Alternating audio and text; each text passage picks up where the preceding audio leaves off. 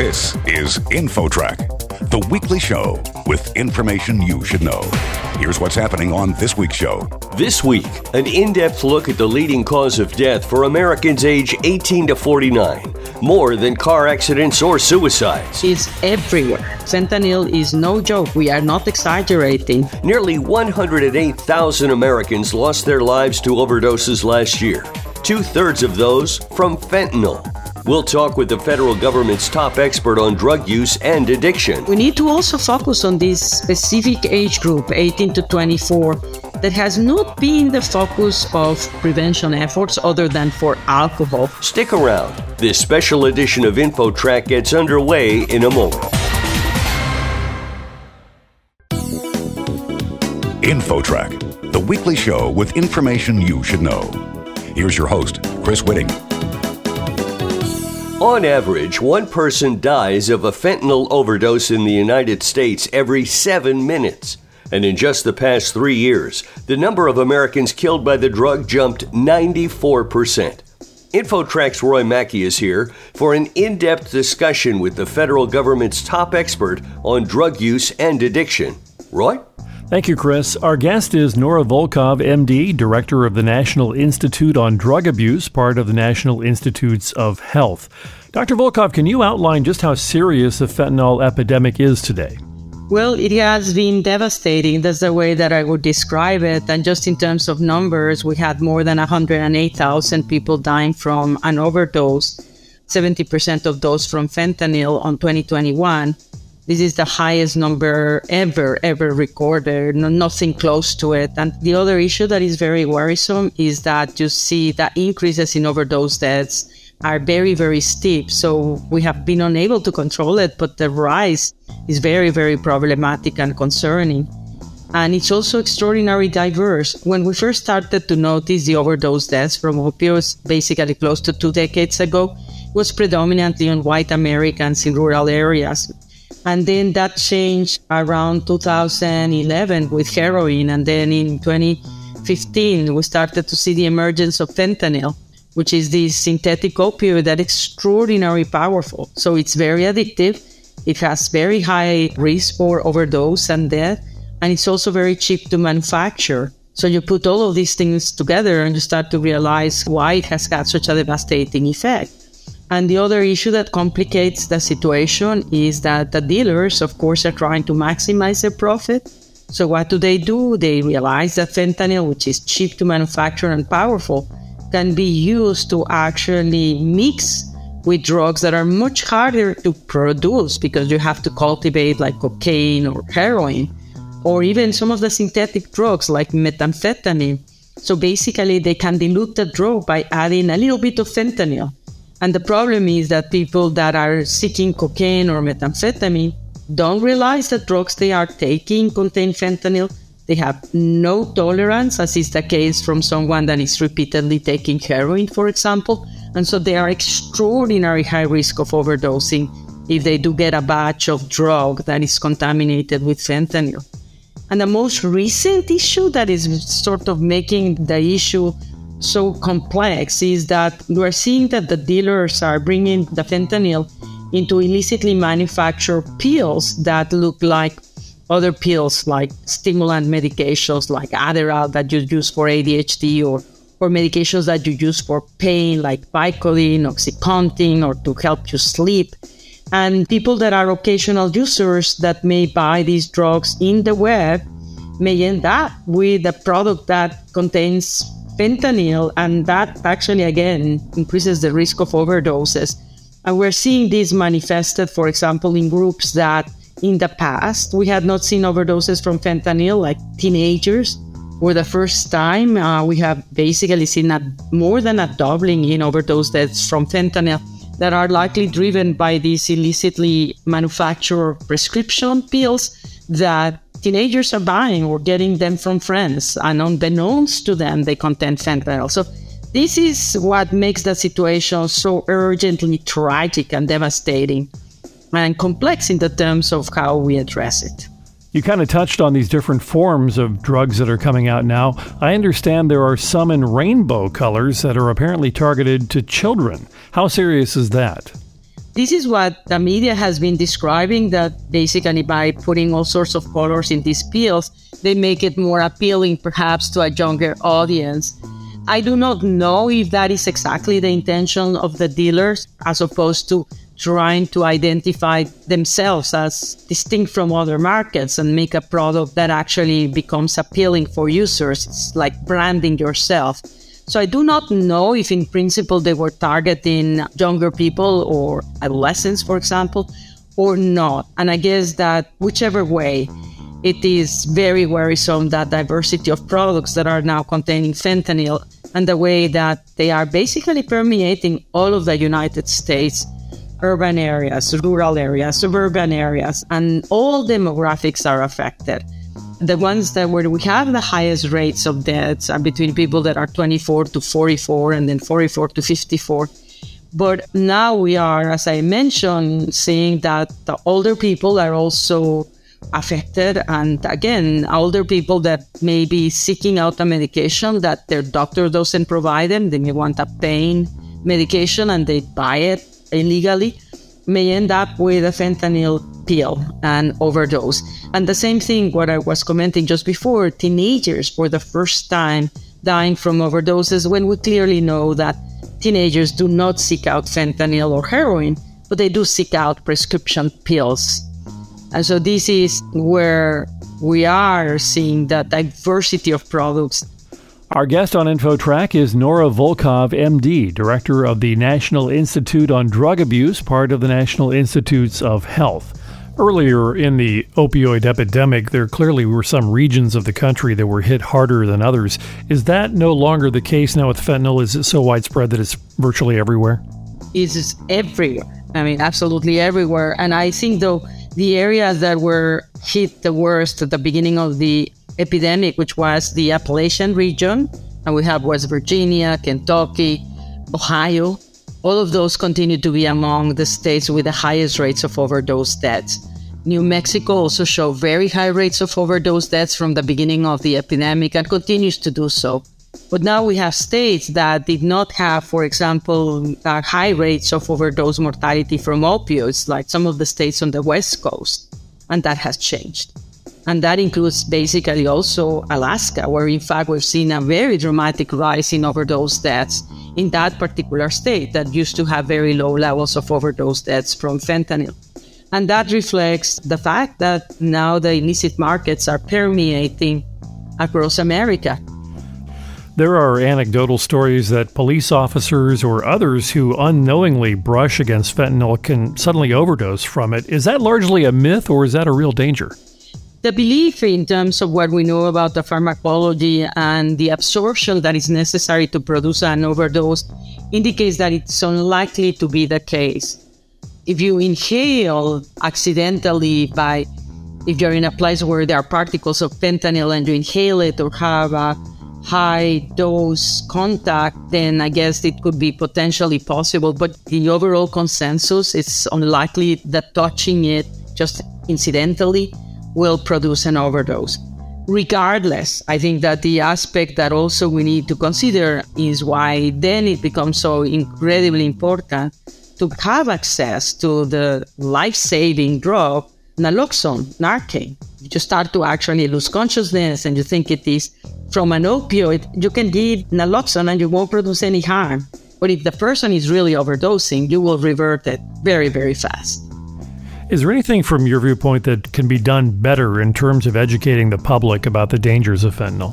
Yeah, I do think, and I am glad that they're doing this radio interview, that we need to have the media basically convey in a way that is objective without exaggerations why fentanyl is such a dangerous drug and why also if you're taking drugs, even if you are not taking opioids, it's a much riskier proposition than it was before because the likelihood of getting a drug that's contaminated is much higher. So the messaging that we need to pass to the listeners is that yes, fentanyl is no joke. We are not exaggerating. And also that there is a big incentive for dealers to actually use it to get greater profits by mixing it in other drugs.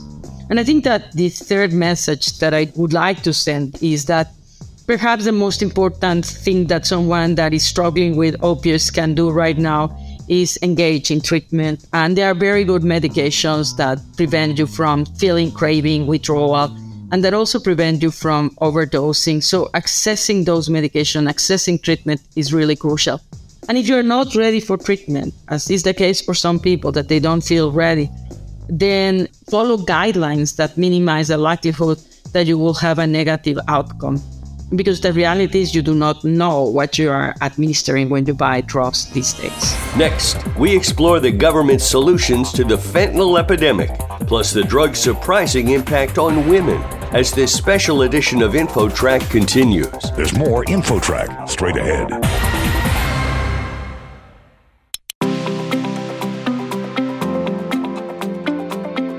Welcome back to InfoTrack and our host, Chris Whitting. Now, we continue our special look at the devastating impact of the fentanyl epidemic. Once again, here's InfoTrack's Roy Mackey. Roy?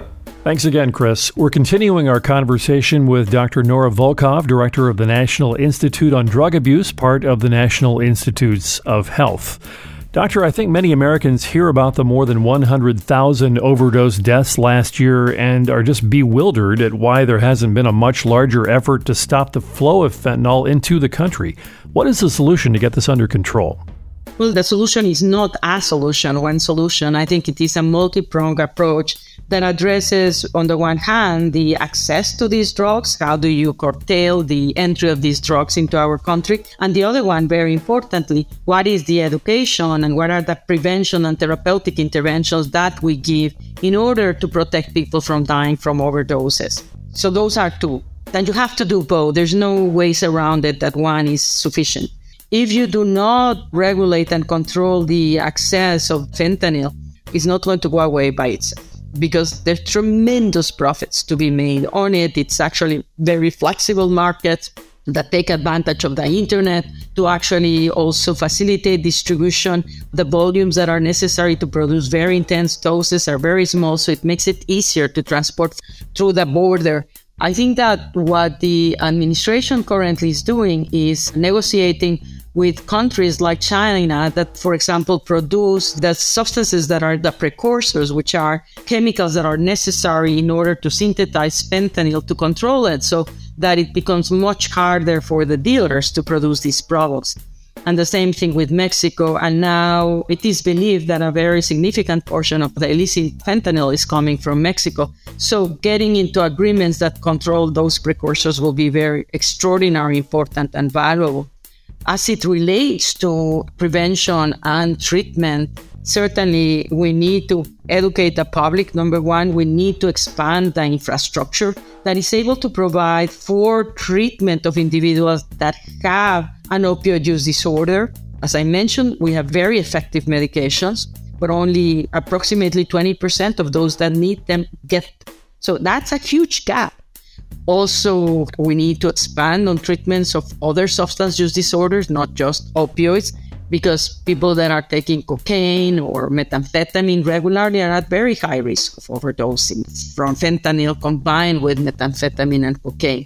And finally, prevention efforts. I think that that target people of all ages, but certainly young people, adolescents, and 18 to 24 years old, where they maybe not have a substance use disorder, but they are using either occasionally or more regularly and buying these drugs that they use, whatever they are, from the web and therefore putting themselves at risk to purchasing or getting from a friend an illicit pill that contains fentanyl. So we need prevention. And in our country, unfortunately, we have not put the resources and effort that are necessary to do prevention interventions for which there is evidence of effectiveness. And so we need to actually both strengthen treatment and really expand prevention efforts. On this special edition of InfoTrack, we're examining the leading cause of death of Americans 18 to 49, that is the fentanyl epidemic, with Dr. Nora Volkow, Director of the National Institute on Drug Abuse, part of the National Institutes of Health. I understand there are some particular issues relating to women and fentanyl. Yes, indeed. And in general, what we have seen is the overdose deaths are actually lower in women than men approximately 40% those that we see in men. However, women have unique challenges as it relates to their treatment, prevention, and consequences. For example, something that is very worrisome is we have seen a threefold rise in the number of overdose deaths that are happening in pregnant women. And this is notable, obviously, because what it does tell us is the need to tailor interventions that are targeting this very vulnerable group of individuals and they are vulnerable not just because of the fact that they are pregnant, but importantly too, because there are states that stigmatize horrifically women that are pregnant that take drugs. And that may mean that basically they may end up in jail, or it may mean that their children are taken from there and sent to child custody. So, as a result of that, you may imagine that women that are battling with drugs are not going to seek treatment because of fear of what may happen to them and their future children. So, this is again an aspect that deserves attention. We also need to recognize that women that are pregnant, from the physiology perspective, may have unique changes to their body that may make them actually more sensitive to the respiratory depressing effects of opioids. And so all of these issues need to be placed into consideration starting from obstetricians and other clinicians that are interacting with these women that they screen for the presence of substance use disorder in a way that is not stigmatizing and also not punitive, but instead offer an intervention that can help that woman and can also help that future baby that's going to be born. Can you offer any final words of advice for parents of 18 to 24 year olds? Because you mentioned those ages are especially at risk. Yeah, and I think that we see that adolescents are at very high risk because their brain is developing a lot. And they're sort of as a result of that, they actually also are much more likely to experiment with risky behaviors. But the transition from adolescence to adulthood is also associated with major changes, not just in your brain, but also socially. You are brought up from your home and family environment into a different environment, and you need to navigate all of those social structures. And one of the ways that young people help interact with one another is through drugs, and whether it is alcohol or something else, that is a very common behavior. And we know that it could have very negative consequences. We know of people that actually have overdosed from alcohol because they consume so much. Now the situation is much more serious and dangerous, and we need to engage not just the educational systems, the colleges themselves, but also importantly the healthcare to systematically screen for the misuse of these substances so that there can be an intervention done in place. And physicians or other clinicians need to be trained on how to do it and also recognize, be made aware about why this is so important to do. So the bottom line is that we need to engage both the healthcare system for treatment and prevention to a greater extent that they been. And we need to also focus on this specific age group, 18 to 24, that has not been the focus of prior work on prevention efforts other than for alcohol. Because right now we're seeing an, as the period in our life, on the life of an individual, where there's the greatest risk of transitioning into opioid use, whether it is through heroin or whether it is through fentanyl. It's a period of very high risk. Dr. Nora Volkow, Director of the National Institute on Drug Abuse, part of the National Institutes of Health. Thank you very much for joining us today. Thank you for your interest. And for InfoTrack, I'm Roy Mackey. You're listening to InfoTrack, a production of Syndication Networks.